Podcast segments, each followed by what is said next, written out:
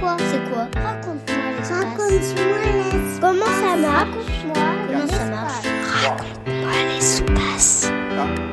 Top.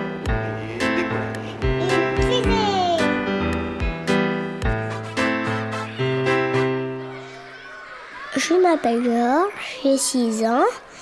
Est-ce qu'on peut voir des volcans faits depuis l'espace? Bonjour Georges, je m'appelle Émilie et je travaille au sein de l'Agence spatiale française, le CNES, dans un service qui s'occupe d'aider les secours quand il y a des catastrophes dans le monde.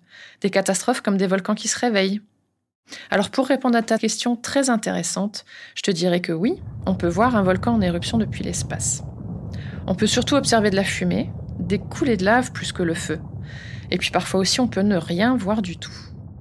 Il faut savoir que quand un volcan entre en éruption, il envoie des gaz et des poussières vers le ciel.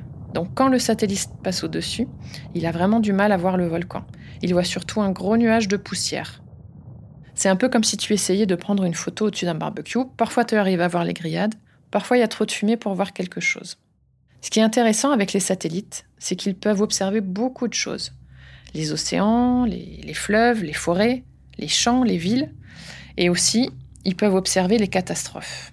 Moi, comme je travaille dans un domaine bien particulier que sont les catastrophes, je vais t'en parler un peu plus si tu veux bien. Quand un volcan entre en éruption, c'est un phénomène soudain qui peut être très dangereux pour les populations qui habitent autour.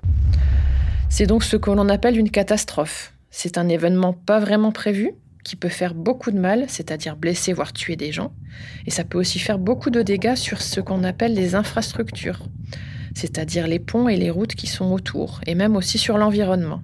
Je te parle des volcans, mais il y a aussi beaucoup d'autres catastrophes naturelles qui peuvent être observées depuis l'espace.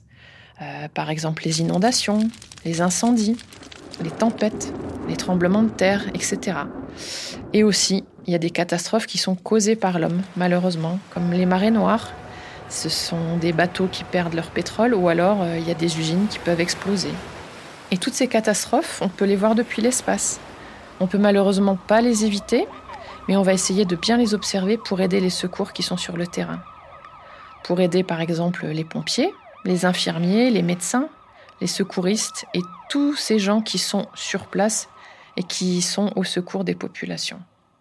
Pour ça, le CNES, l'Agence spatiale française et l'Agence spatiale européenne ont créé la Charte internationale espace et catastrophes majeures.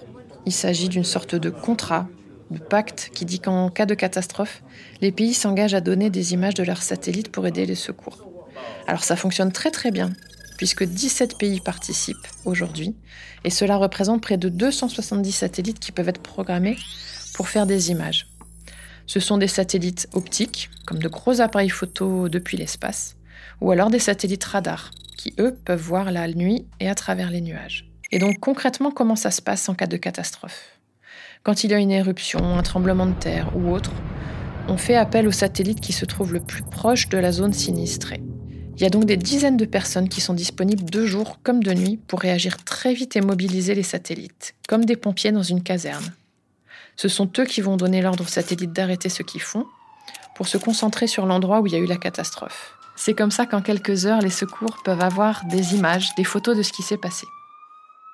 Alors pourquoi donner des images satellites? Alors imagine une grosse éruption volcanique ou un énorme tremblement de terre. Dans ces moments-là, c'est la panique totale. Certaines routes et ponts sont coupés. Les systèmes de télécommunications, euh, téléphone, internet ne fonctionnent plus. Il y a parfois même plus d'électricité. Dans ces cas-là, les habitants se mettent à l'abri loin de chez eux et c'est très très difficile pour les secours sur place d'estimer les dégâts, de savoir où envoyer les secours en priorité, de savoir où envoyer l'eau, la nourriture.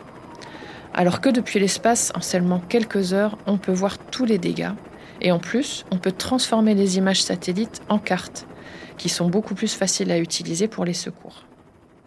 Alors depuis qu'elle existe, la charte a été activée près de 820 fois dans 131 pays du monde. Rien que pour les éruptions volcaniques, elle a été activée 90 fois.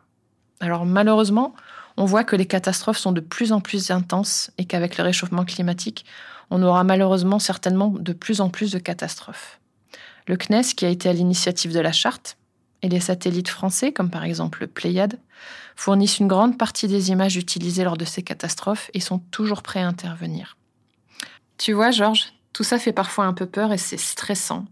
Mais dans ces cas-là, on se sent vraiment très très utile à aider les humains en détresse. Et, euh, et on se sent en fait comme un, comme un super-héros de l'espace. Merci Émilie Bronner, représentante du CNES au secrétariat exécutif de la Charte internationale Espace et catastrophes majeures. Merci. C'était Raconte-moi l'espace, une série de podcasts produite par le CNES qui répond aux questions scientifiques et spatiales des enfants, petits et grands.